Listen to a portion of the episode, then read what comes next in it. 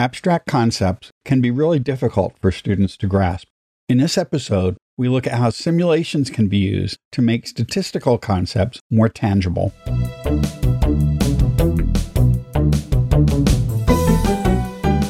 Thanks for joining us for Tea for Teaching, an informal discussion of innovative and effective practices in teaching and learning. This podcast series is hosted by John Kane, an economist, and Rebecca Mushtare, a graphic designer. Together, we run the Center for Excellence in Learning and Teaching at the State University of New York at Oswego.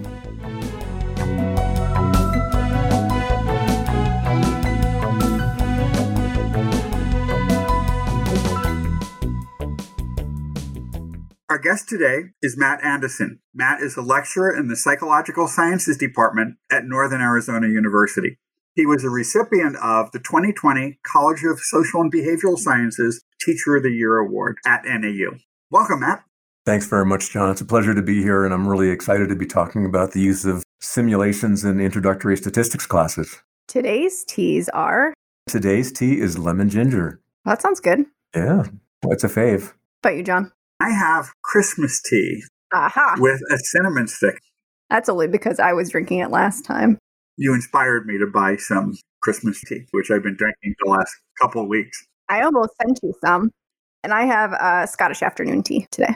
We've invited you here today to talk about how you've been using simulations in your courses. But first, could you tell us a little bit about what courses you normally teach? Absolutely. My main mission is to teach the labs for the undergraduate statistics courses, the introductory statistics courses that are taught within the Department of Psychological Sciences. And so I teach about six to eight of those a semester. And I think it might be useful to just contextualize the labs. They're one credit labs and they're embedded in four credit introductory statistics classes. And all of our faculty use the same schedule and we use the same textbook. And so there's a lot of coherence among the sections that we have. So the thing I love about the lab the most is that because I'm getting all the psychological sciences majors, I have a chance to meet almost all of them. And I have a chance to do that early in their academic trajectories. And that provides an opportunity to get things on their radar for those who are going on to graduate education, such as the graduate record exam and things like that.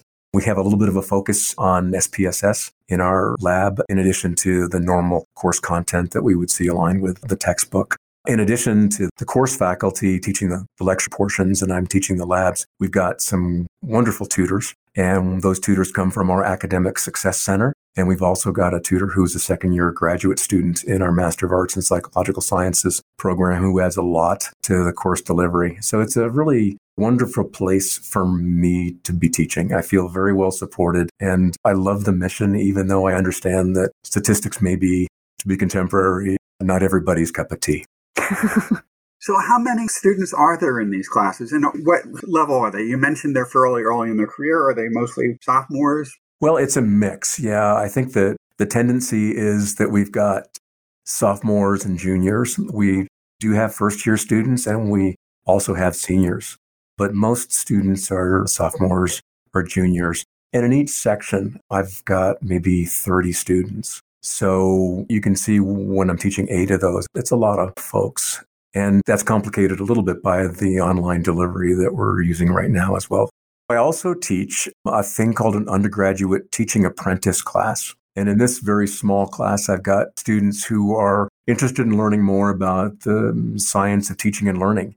And we focus on statistics, and they have applied assignments where they might help me with our learning management system. I think I've been inspired by all of the great simulations out there, and I'm going to add an assignment related to those as well. And then I also teach a fully online statistics lab for undergraduate students who are transfer students who might not have had a lab experience when they took their lecture. And so this uses the same materials that we use in the face to face labs or the labs that we use for our basic introductory classes. So, you participated in a redesign of your introductory statistics classes. Can you talk a little bit about this redesign, maybe where it started and now where it's ended up? The redesign that I was involved with had to do with the lab portion of the class, and it started around 2013. When I was hired to teach the labs for these courses and also for our research methods and psychology classes. And up to that time, the labs were taught quite capably by graduate students but there was variability in content and delivery and things like that. And so it was in the interest of the department to consolidate those into a single uniform experience. And that's what I had the pleasure of putting together. And so what I started doing was building these, what I call lab modules, and they would be used in each of the classes. And when I first started doing those, the version I used on Thursday was much different than the version I used on Tuesday. And there was a lot of evolution that took place. And teaching eight of these labs a week, it was nice to have some development take place that was meaningful over the course of a single semester. And right now, that lab manual is still being used. It's fortunately not something I have to stand at the copier and print, but it comes in a bound book through our NAU bookstore. And it's got modules that are aligned with each of the chapters in the textbook that we use, as well as very specific freestanding modules related to things like SPSS assignments and power analysis and a little bit of Excel that's built in there as well. And the fun thing about putting this thing together, I just loved the creative process. And I benefited enormously from the input from instructional designers at NAU. We've got some just phenomenal folks there who had some really important insights to provide that we put into the lab manual. So it's got QR codes, for example, in it. And so if a person gets to a particular part in an SPSS assignment and can't remember how to do this, they can just use the QR code to see a very short little tutorial on how to do that. And I think being able to build those kinds of resources in something like this, make it interactive, I think is useful for the students. And for me, it's a really fun part of the creative process. When you started working with constructing these labs, did you start using simulations right away, or was that something you've gradually been adding since then? Well, I started adding them soon after I started building them, but it wasn't until maybe a year later that I started embedding simulations in as assignments. I was one of those students who really struggled. I probably shouldn't say this out loud. My first stats class, it was very abstract. It was early in the morning, which complicated things for me. But what I found was that I've really benefited from seeing things to help marry these abstract concepts to real data. And about the time that I started teaching, there was a series of videos that were put out. One was called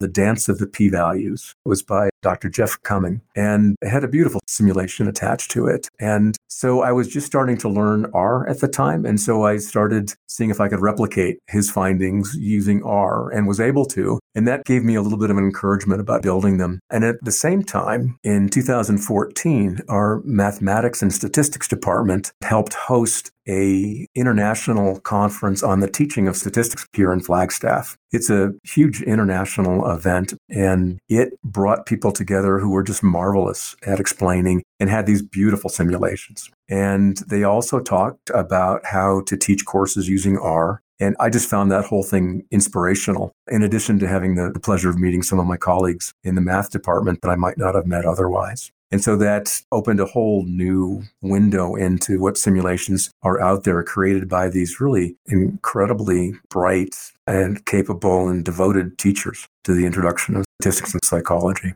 I have to ask, what does the dancing p values do as a simulation? Well, they don't actually dance. They do move, this is very similar to the way that I dance, I suppose. But what it shows was that with small sample sizes, the p values just really were not consistent. And that was a message that was really central to what he was trying to put across. And the way that it was articulated and illustrated, I thought was really compelling. And who can argue with that title? That's the hook. You have a good simulation with a good hook. You got your attention. It is a hook, right?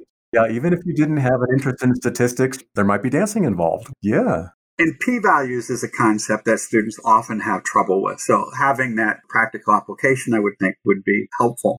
For those that aren't familiar, can you describe what R is? Yes, R is a statistical software package that was built from the ground up to do stats and represent statistical graphics. It's incredibly powerful. It's free. And it's also open source in the respect that people build these things called packages for them, which extend their capabilities quite a bit. And so if you can think of almost any esoteric statistical procedure that you would like to implement in your own lab, for example, there's probably a package out there to do that. And the thing that I liked about it was that it was able to be paired with a thing called RStudio, which I thought was a nice integrated development environment, which has some additions that allows you to take some of the things that you do on your local machine and put them on the web. So it was really a nice match between what I wanted to do in the lab and what I wanted to put out on the web for people to be able to see. How do your simulations use R? That's a great question.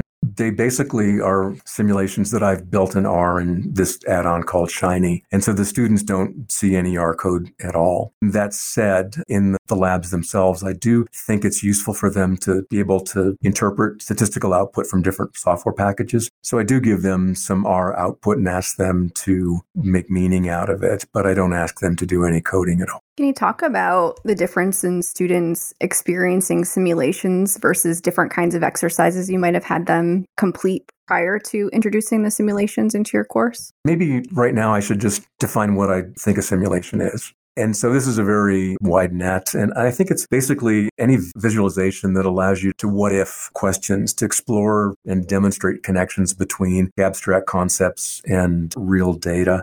Some of the simulations that I'll talk about allow you to do statistical inferences as well. So incredibly powerful.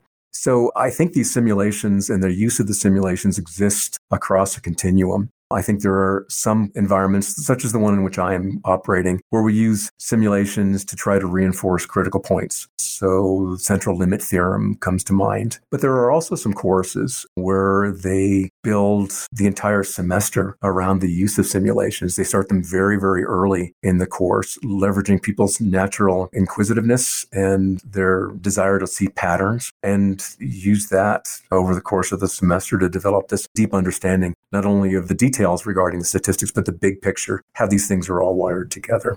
Going back to Rebecca's question, how have students responded to the use of these simulations compared to what you've done earlier in some of these lab assignments? One of the simulations is one that's done by the Rice Virtual Statistics Lab. And it's one that has to do with sampling distributions, which for me, when I was learning it and teaching it, and for students still, a difficult concept.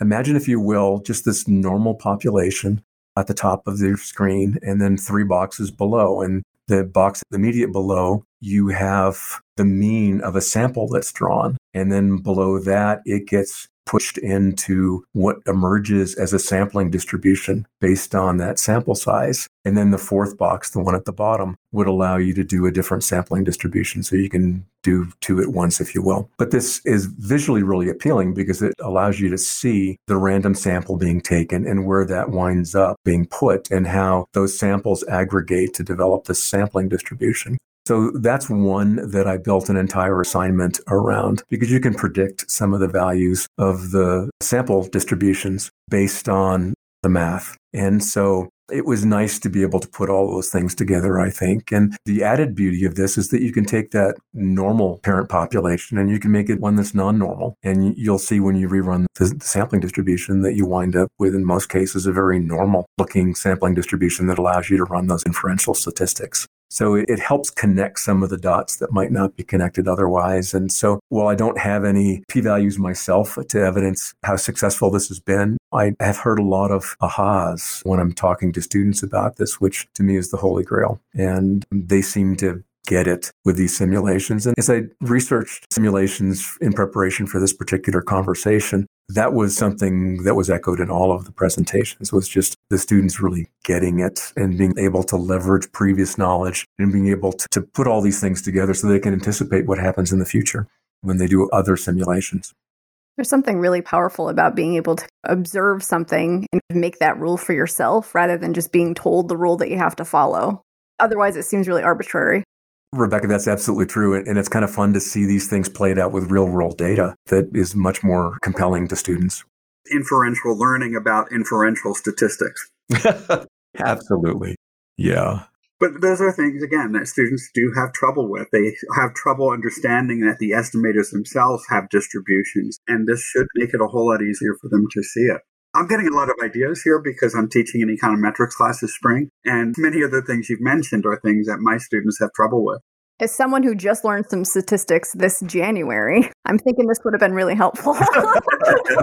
yeah. And so when I look at what I'm doing, I'm really happy to be using simulations. But as I look at the universe of simulations that are out there, I can see that there's more that I can do and that I'm really motivated to do after seeing some of these wonderful things. I shouldn't get too far without talking about some of the wonderful things that are being done on a grand scale with simulations and introductory statistics courses. There are actually textbooks out there which are built around these. And what they'll do is they'll start off early in a semester using simulations and without giving names to things like sampling distributions and confidence intervals and p values. But they'll take some real world data and then they'll say, what's the model that you would use to best describe these data? And then run some randomization samples to collect data and then ask, how likely is it that the original data were from that distribution? And so that's a powerful thing because a person doesn't need to know any statistics coming into that class and being able to make meaning out of a lot of those things. There are multiple textbooks that use this simulation based inference testing process to great effect. And in the links that are going to be associated with this podcast, you'll be able to go and find those and just see the rich resources that they have supporting those texts, which actually can be used independently as well for reinforcing specific points that a person might have about their own statistics class or econometrics class. Another thing that I think is useful to point out is the fact that there's a document that helps guide all of this. And the American Statistical Association has got the guidelines for assessment and instruction in statistics education. This is called the GAISE guidelines, and they were revised in 2016. And they provide some very implementable recommendations for improving introductory statistics classes. And some of them are very consistent with what we're talking about today, increasing the use of technology and the use of simulations and decreasing that distance between abstract concepts and these students' real worlds.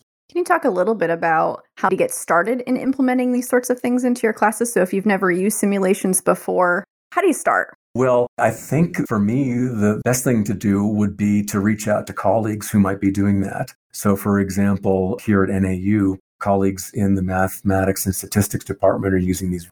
So, I would go to them and I would say, What have you found most useful? And how might I implement that in the class given the context I have. But you can also do some wonderful internet searches. And I think I've curated a few really good starting places for you in the resources attached to this podcast. I would recommend, for example, just seeing what's out there by looking at these lists of applets that exist to teach this and to teach this and to teach this. And if you are thinking about something that's on a grander scale, listen to the video by Nathan Tintle and Beth Chance about how they implement this simulation based inference testing in their classes and the rewards they have from doing that. I think getting a real broad sense of what's available early can be really helpful in figuring out how you might want to do this. But I think that the nice thing is that you don't have to do it on a grand scale to start. You can use a single applet to reinforce a point that you might find your students struggling with.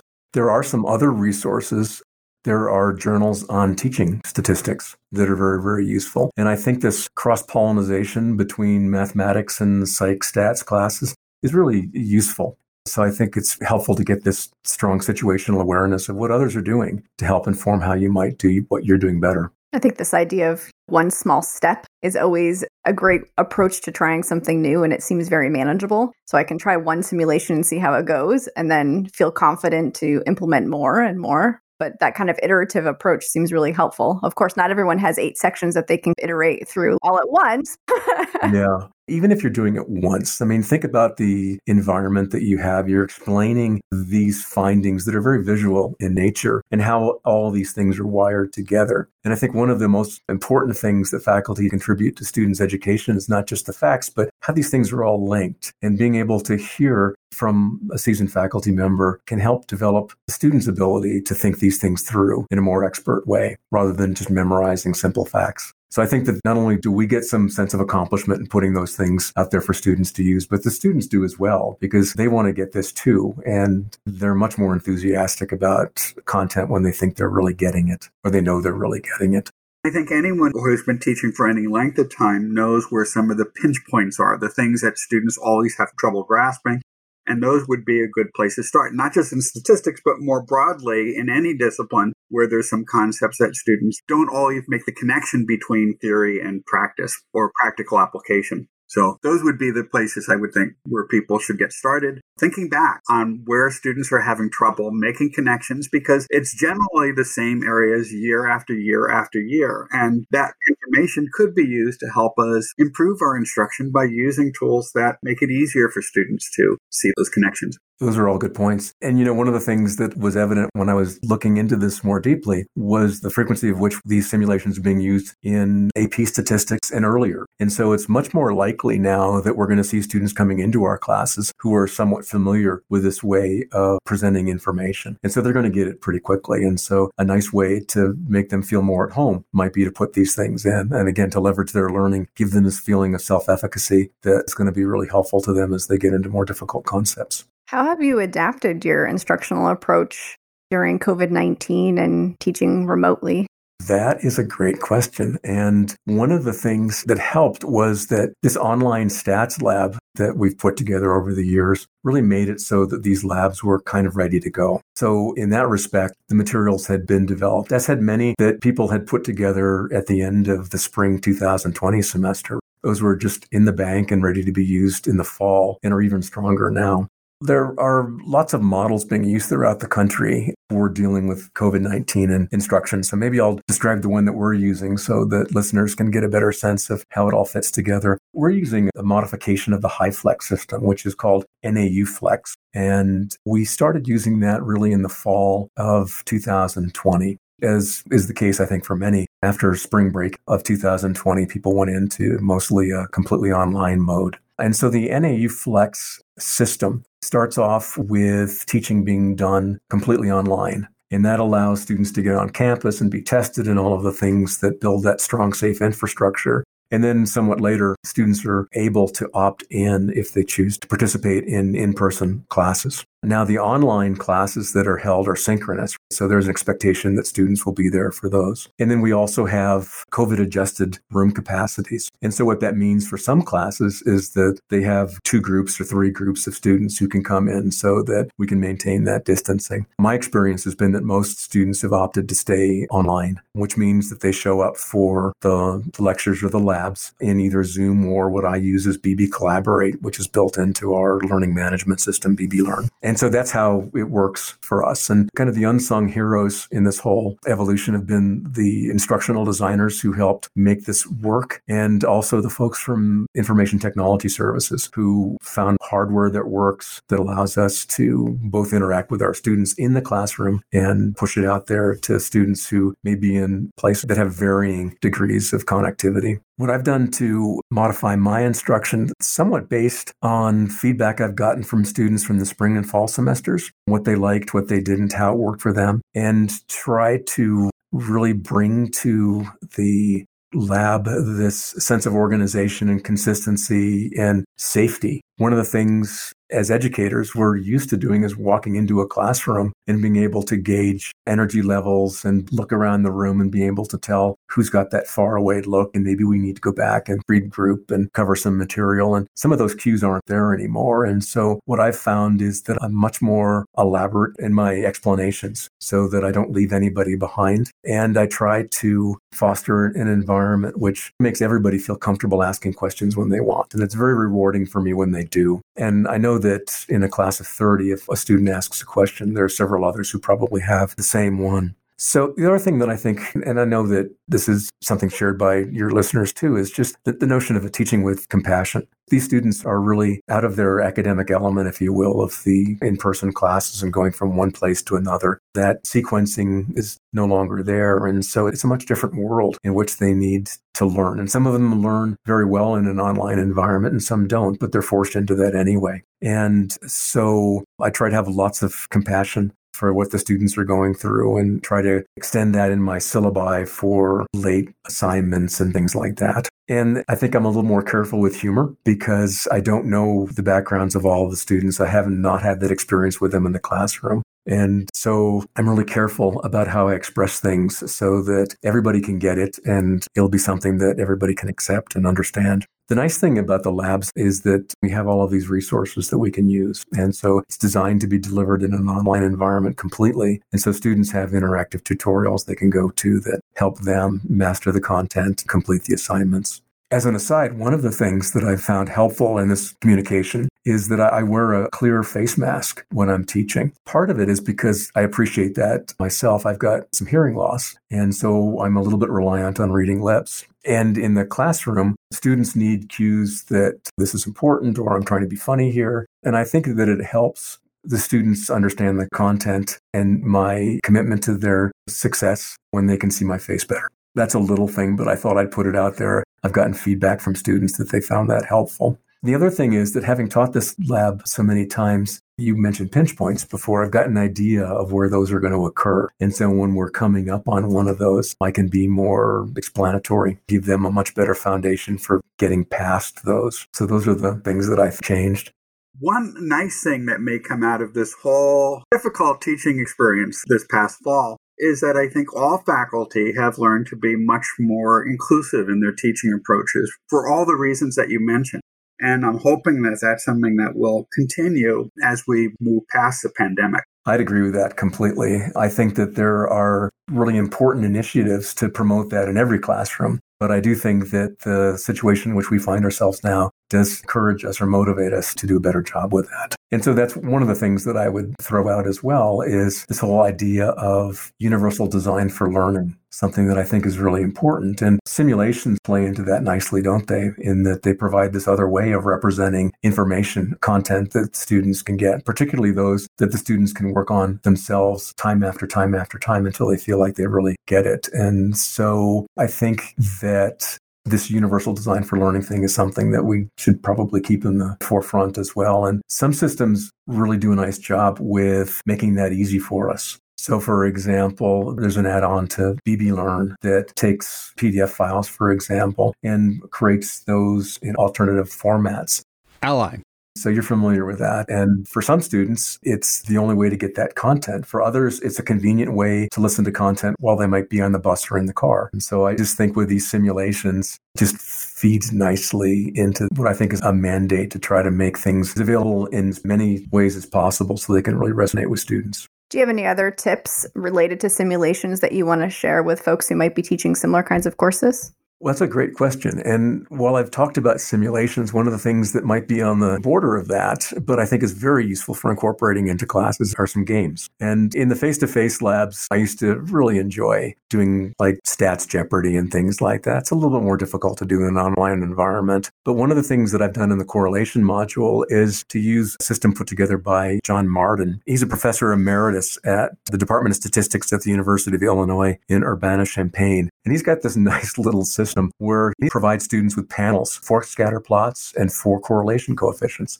and they need to match those. And so what I've done in previous semesters and look forward to doing again is having a competition across all the sections to see who has the longest sequence of correct panels. The winner of that gets a copy of a book by Tyler Vigen called Spurious Correlations which if you haven't seen it is definitely worth a look. And there's a website online as well, which is kind of fun. And one of the things that I've noticed with this particular gamified module is that students really work hard to get it. And at the end, they do. There are heroic efforts to win that book. And at the end, they really do know how to look at a scatter plot and get an idea of what that correlation coefficient might be. For people who might want to go a little beyond using simulations in class, do you have any suggestions on where they might go to learn how to use, say, Shiny in R in order to create their own simulations? Is there a good reference out there? I think there are some good references out there. They're not, I think, specific to building simulations for teaching psychology. Although I have to say that one of the links I'll provide following the podcast will take you to an array of shiny apps that were built specifically for teaching introductory statistics. And here's the thing they were built by undergraduate and graduate students for that express purpose. So this is a beautiful selection that were student built. But I think people who start working in R will look at some of the blogs that are out there and start being able to put these together themselves. But again, I think with all of these things, it would be starting off simple and going from there. Some of the ones that you'll see out there are incredibly elaborate and I know that they're not in my skill set to build at the moment. So I would start with simple and go from there. But in the meantime, take a look at some of the other ones that are out there, either to implement directly or try to emulate. We always end by asking, what's next? Well, for me, what's next is a nice, organized, gradual wind down of 2020. I think all of us are looking forward to 2021. I mentioned how grateful I am to have the opportunity to talk with you today. In preparation for this, I did lots of looking at things that are out there, and I'm just really re inspired to find simulations to put into my lab wherever I can. I'm also, as I mentioned, planning on maybe building some assignments into my undergraduate teaching apprentice class about how they can use this. But I think I'm missing the contact with students in the online environment and in the lab. And I'm looking forward to being back in the classroom and using some of these things. But I think immediately, what's next? Maybe another cup of lemon ginger tea. Sounds like a good way to spend an afternoon. This has been fascinating, and I'm looking forward to doing more of this during the spring myself. Thank you. You're very welcome. Thanks, John. Thanks, Rebecca. It was a real pleasure to be here today.